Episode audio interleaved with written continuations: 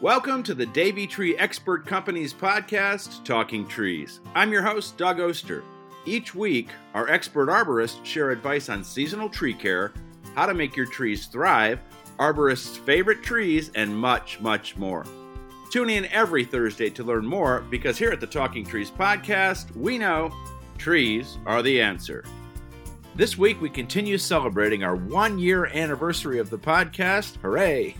And as a thank you, we're holding a Davey Bluetooth earbuds giveaway through the end of the month while supplies last. To learn more about entering the giveaway, read this episode's podcast show notes below or head over to Davey's Facebook or LinkedIn page to learn more. To find us, just search Davey Tree on Facebook or LinkedIn to see our podcast giveaway post for instructions. I'm joined this week by Sean Zeke. He's a district manager near Chicago for the Davey Tree Expert Company. Glen Ellyn and Lombard area. Is that right, Sean? That is correct. And I'm excited to talk about big trees because it seems there's a, been a trend in the gardening industry and the landscape industry in general to look for smaller, more compact things. But man, give me a big tree. I'm right there with you. I totally agree. You know, these uh, these big trees will make or break a property. I mean, some people buy their houses based off of big trees. You know, you know, it's one of the reasons I bought my own house is because I have a massive hackberry tree in my backyard. Um, and I'm very fond of that tree. You know, it's a native tree in this area, which is even better. You know. And as I always say when I'm interviewing arborists, I live in an oak forest, and that's one of the reasons that I bought my house was that I loved these big old oaks. Unfortunately, oak wilt has uh, snuck in, but we're working on it. Uh, so when I'm considering, let's say, planting or buying a house with a big tree, let's talk planting first. Obviously, giving it enough room to do its thing, right? Correct. Yeah, that that's always number one. You got to have the space for it. Um, knowing what you're going to be planting. Sure, you you know when you plant that tree and it's young, you're going to have. It might seem like a big wide open area, but you just have to understand that it will grow into that area. Um, and that if you impede it by planting other things around it, it'll take away from the shape of that tree that it naturally can have. You know, Sean, that that how do you teach that lesson? Because I've been working uh, on my son's property, and every time I go, he wants to leave some little shrub closer to the tree. Well, this will this will give me some privacy. I'm like, your tree won't do its thing if you leave that here. I know it's painful to lose this. Yep. Talk a little bit about spreading the word, so to speak, when it comes to that sort of thing.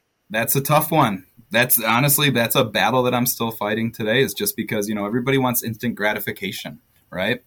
That's the number one seller. Uh, plant me that biggest tree that you can plant, and uh, let's load up this yard. I need as much privacy as possible.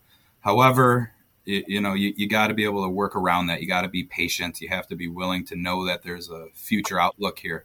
Um, so you know, education is always number one. You just have to explain to the people that listen. Here's how big this tree is going to get. Here's what it needs. It needs to have space. I mean, the the biggest thing that I can really tell you, if you really want to fill up an area, is like you were saying, maybe throwing some small perennials around the tree to fill it the area, but nothing huge or too woody that's gonna, like we were already saying, impeding on the natural growth of this tree. Um, something like a white oak, a, a swamp white oak they love to have really low hanging branches. And if you have even a shrub underneath there, you're going to take away from those low hanging branches that tree naturally could have. And, you know, you know, those uh, trees that you, I don't know if you guys have been to, a, you know, a nearby Morton Arbor or a, an arboretum in general, but some of these trees branches literally go down into the ground and come back out again. Um, and that, that's a huge selling point. I mean, that's, uh, it's beautiful if you ask me. So um, just being patient. Well, the, the patience is one thing you brought up, but also instant gratification. And I know it drives you crazy because it drives me crazy too when I see new construction and and and just seeing the planting and knowing that poor person is going to have to replace those in five, ten years. Yeah. Uh, so on your list of big trees for the east, and when you're looking at a site, you've got the right site for for a big tree talk about something that you're interested in that, that you like that you would you love to get into someone's landscape. Native trees. Yeah? Native trees are always going to be the first go-to okay? So native trees they tend to have not zero issues, but minimal issues when it comes to insects, when it comes to diseases. They can naturally fend this stuff off. Okay, so native trees is always going to be my go-to. Kind of narrows us down. Um, not it doesn't really like uh, strangle us, but it definitely narrows us down to a certain uh, type of types of trees. But typically, um, you know, when I'm going with a native tree, I'm going to try to go something along the lines of uh, what's in the area as well, right? Like looking in the actual, like, what is the, is there a forest preserve near you? Let's take a look at those trees and see if we can blend in with that, right? So, um, like I said, I live uh, with a huge hackberry tree in my backyard, and that's because I live close to a river. Okay, so there's a lot of water. So there's a huge water source right there. So you have to look at the site conditions. I'd love to be able to tell you, you know, exactly this tree is going to work great for every single property, but that's just not the truth. You have to p- pinpoint what the site conditions are. So, um, if you're living near some water, um, you know, something that where your water table is kind of low, I'm going to go with something along the lines of like a hackberry tree. I'm going to go along the lines of something. I know I'm not a huge fan of planting willows, but if you're near water and it's far enough away from the house, sure, plant a willow tree because it's native in the area. But try to keep that away from the house at any point. Um, tulip poplars are great near the water as well. So, I mean, um, sh- even some sugar maple trees do okay near some water. So, um, ag- again, checking the area, the surrounding areas to see what's going to blend in, you know. So, right tree, right place. We talk about that a lot here.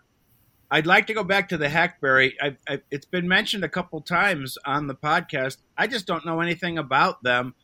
Yet I know since they keep coming up, since uh, a certified arborist is telling me hackberry, it better be on my radar. I again, you know, you you said it, education and having the right place for the tree. But tell me what you love about hackberries.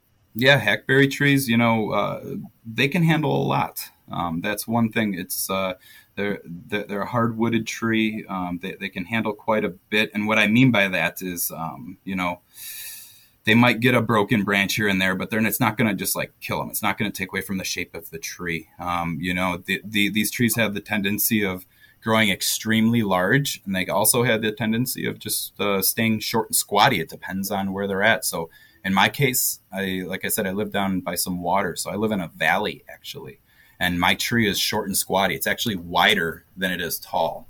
And that's because over the years, the wind has taken the tops out of this tree because of the valley. Everything where the you know the tree line is at, everything below it is perfectly safe, um, and there's no issues with that tree. Um, so another thing with these trees, you know, being native and being disease free, you know, that's a huge selling point because you know what, there's not too much maintenance in that tree, right? You're only pruning it maybe every five to ten years tops, compared to you know somebody who has an ash tree who has to treat it every year, every two years. Um, um, the structure of the tree is phenomenal. I mean, it's uh, got some smaller leaves on it as well. So in the summertime, I, I don't need a an umbrella or of any sort. You know, it's a nice shade tree over the top of, of uh, over the top of everything. And what's kind of cool about the tree in my backyard with this hackberry is that I, I have what's called the mother tree. Um, it's the biggest hackberry in the entire area, and then there's these all these little babies all over the place in the backyard that are coming up off of it. So um, you, know that's pretty cool as well. So just know that uh, the hackberry tree it is near water. They can spread. You know you do get some seeds out of that annually. The birds love the tree. Um, that's another selling point. I'm a huge guy when it comes. I love birds. I love putting out bird feeders. Well, the birds absolutely love this hackberry tree. They attack it when the when those seeds are ripe. So. So you're making lots of little hackberries. I see a little sign at the end of your driveway. John's Hackberry Nursery. Come get them. Come grab one. exactly. Hey, let's talk a little bit about that. Uh, the idea of the willow, because again, it's so important to have the right spot for it. You know, if you're at the water's edge, willow's a great, great tree, but you don't want it, you know, over where your water's draining out the, the backyard or, or near the septic or something like that, right? That's the only worry with a yeah keep it away from the house. Um, the roots of a willow tree are very aggressive. They can actually pierce concrete. So it doesn't take a cracked foundation for a willow tree to find its way in. It will find its way in. Um, so yes, you want to keep those uh, far distance away from the house.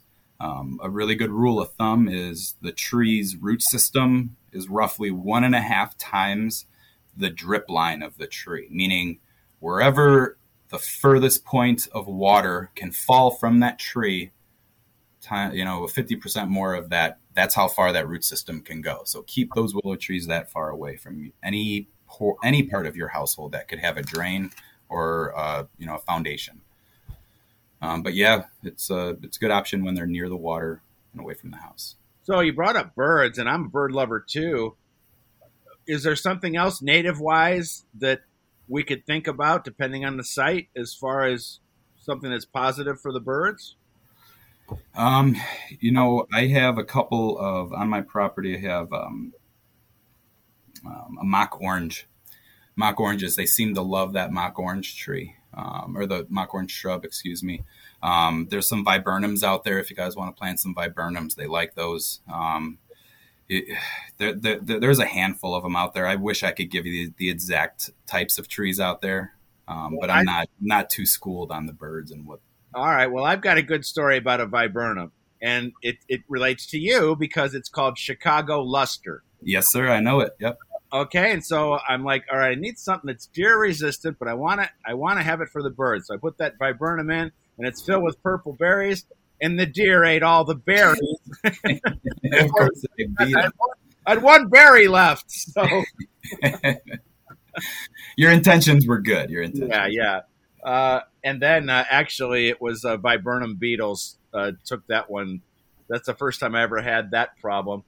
Yep. Let's go back to our, our native trees and thinking of some other ones, big native trees that yep. you're thinking about, d- depending on the site, of course. Yep, yep. So I'm a big fan of uh, hickory trees. You know, I love a big old hickory tree. However, if you're going to find a big old hickory, it's going to be at least about 100 years old. I mean, those trees are slow growers. Um, so that's uh, a, another one that I'm a, just a really big fan of. Um, I love myself an oak tree. However, you said it yourself in the beginning of this podcast, right? Oak wilt is a very big issue in our area right now, and it's it's here. Uh, you cannot deny that. We've actually had a few positive uh, test results come back just in the Glen Ellyn area um, this year alone. So we know it's uh, a problem. Um, but at the same time, I, am not opposed to planting oak trees um, because I know that they're needed. You don't want to you know stop planting these trees. Um, we all we got to do is try to you know eliminate or try to stop that spread of oak wilt that's going around. And that comes again with education and knowing how to stop it. So I don't want to deter anybody from planting oak trees just because we have a small problem in the area. Because a swamp white oak, a bur oak tree are some of the best trees, if you ask me, you can have in this area. And they're honestly some of the most beautiful trees you can have in this area as well. So this comes up on the podcast a lot since I do live in an oak forest, since I do have uh, oak wilt.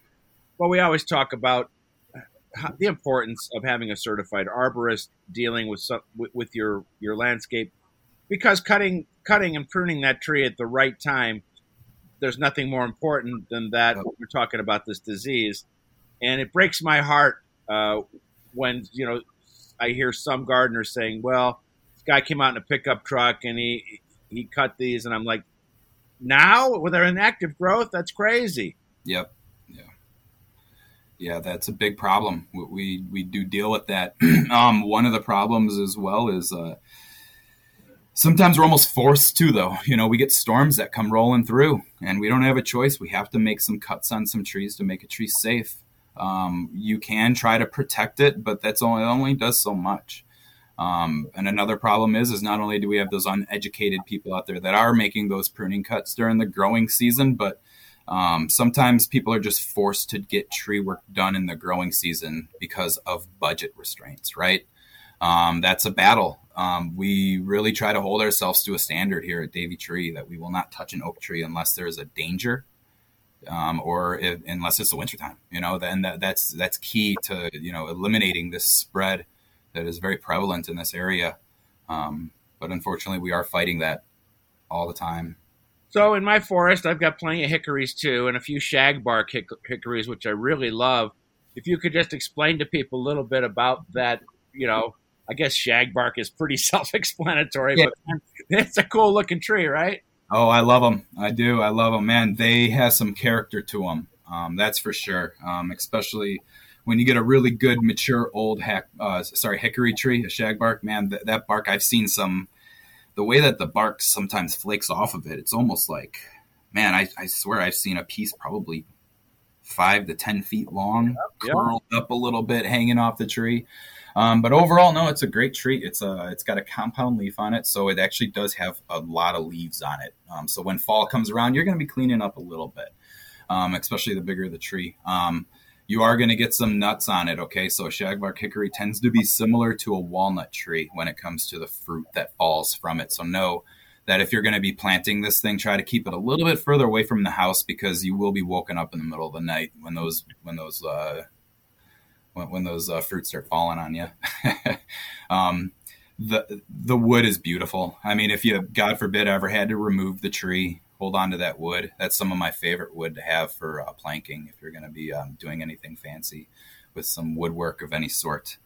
Um, and then you know, as for just the the being a awesome shade tree. You know, being so big, and again, they can be spread really what we call spready. It, it, it can really uh, extend outwards and uh, give you a nice, good, uh, you know, canopy of shade, which just protects you. And the, again, the wildlife, man, the animals absolutely love those uh, those hickories coming from that tree. So they can be a messy tree. I can, I'm going to warn you right now. If you if you have a massive hickory tree on your property, not only are you going to be fighting with the fruit that falls from it, but the squirrels that will be eating it up in the tree and leaving the mess for you on the ground.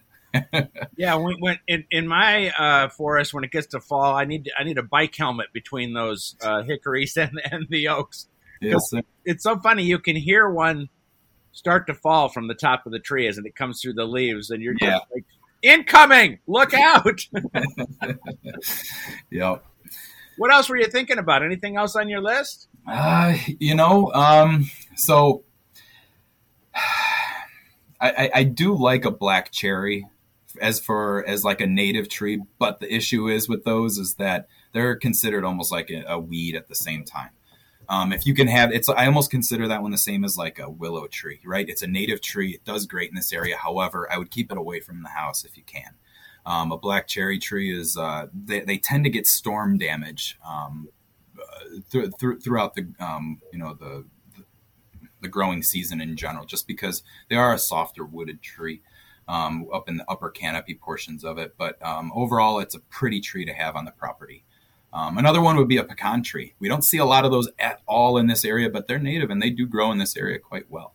Um, I, have been I've started planting those recently. I'd say in the last five years or so, um, just because I have found a nursery that supplies them. That's also an issue is finding a nursery that will supply these these trees for you. So um, whenever you're planting some kind of hard to find trees, you're gonna end up planting smaller trees. That's for sure, like whips almost. Like you're getting seedlings a lot of the time when you're planting these. So you again that instant gratification that people are always looking for that can be hard to to find. Yeah, it, it's definitely about patience, and that's fascinating. Though, when I think pecan tree, I think south.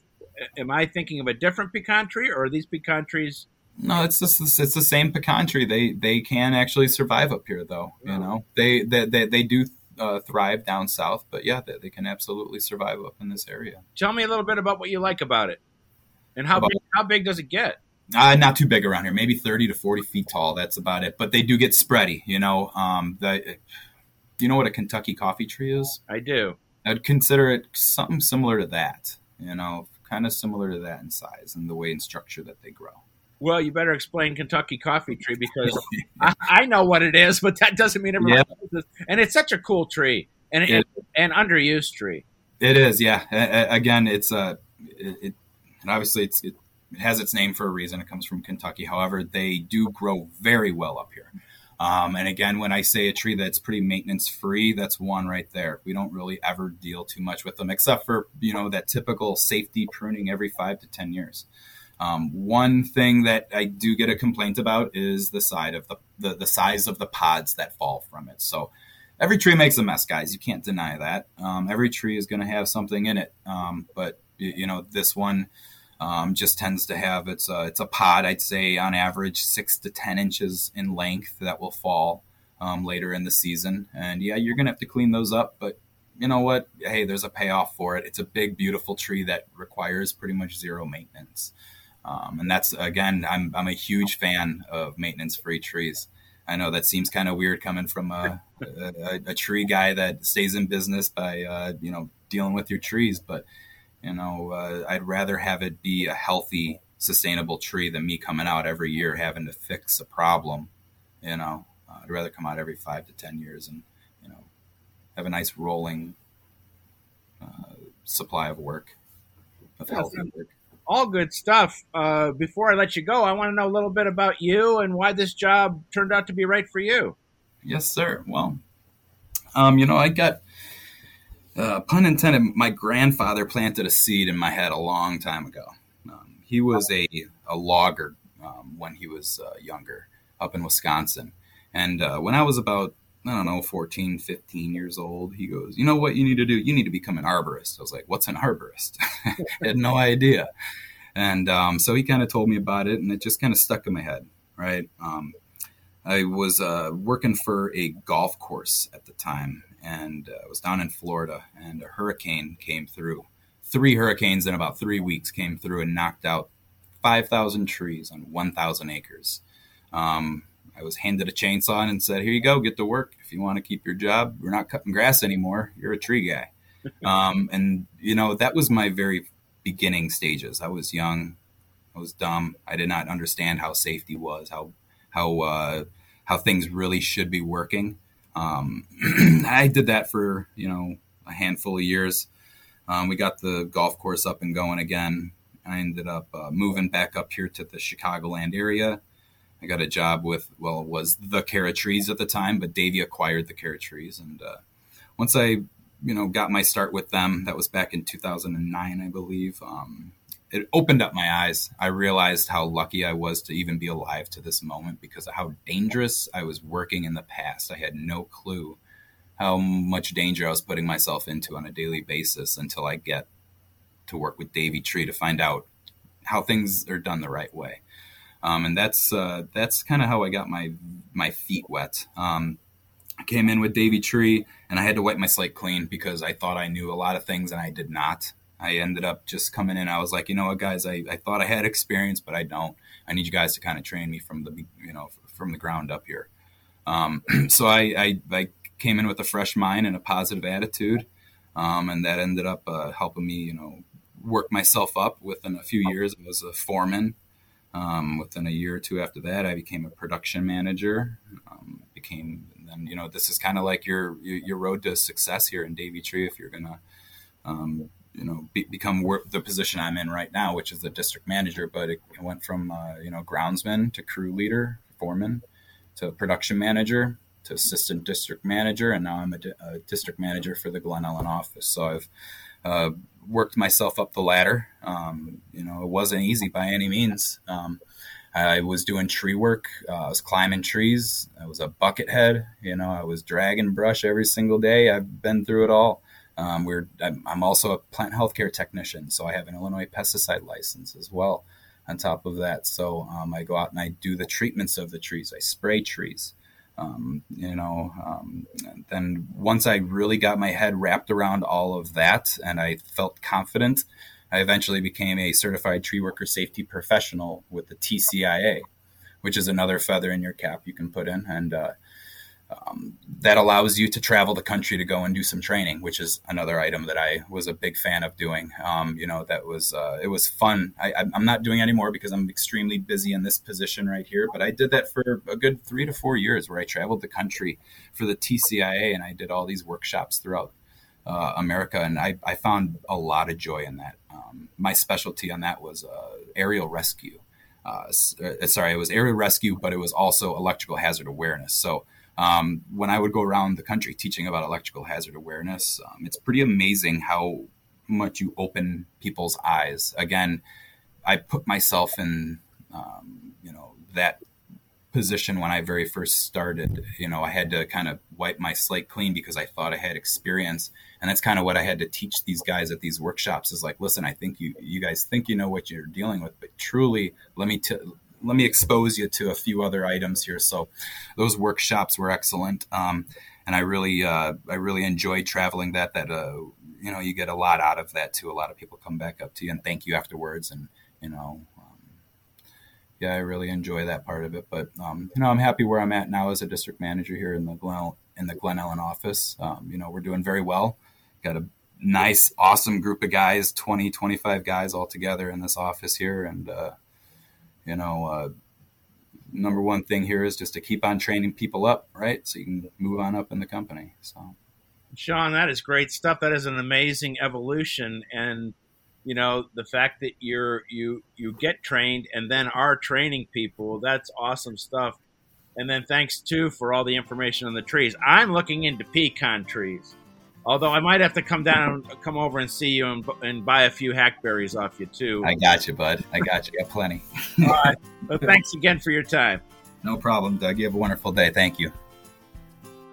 Next week, we have a very important show all about dormant pruning. For most of the country, this is the time to get that job done.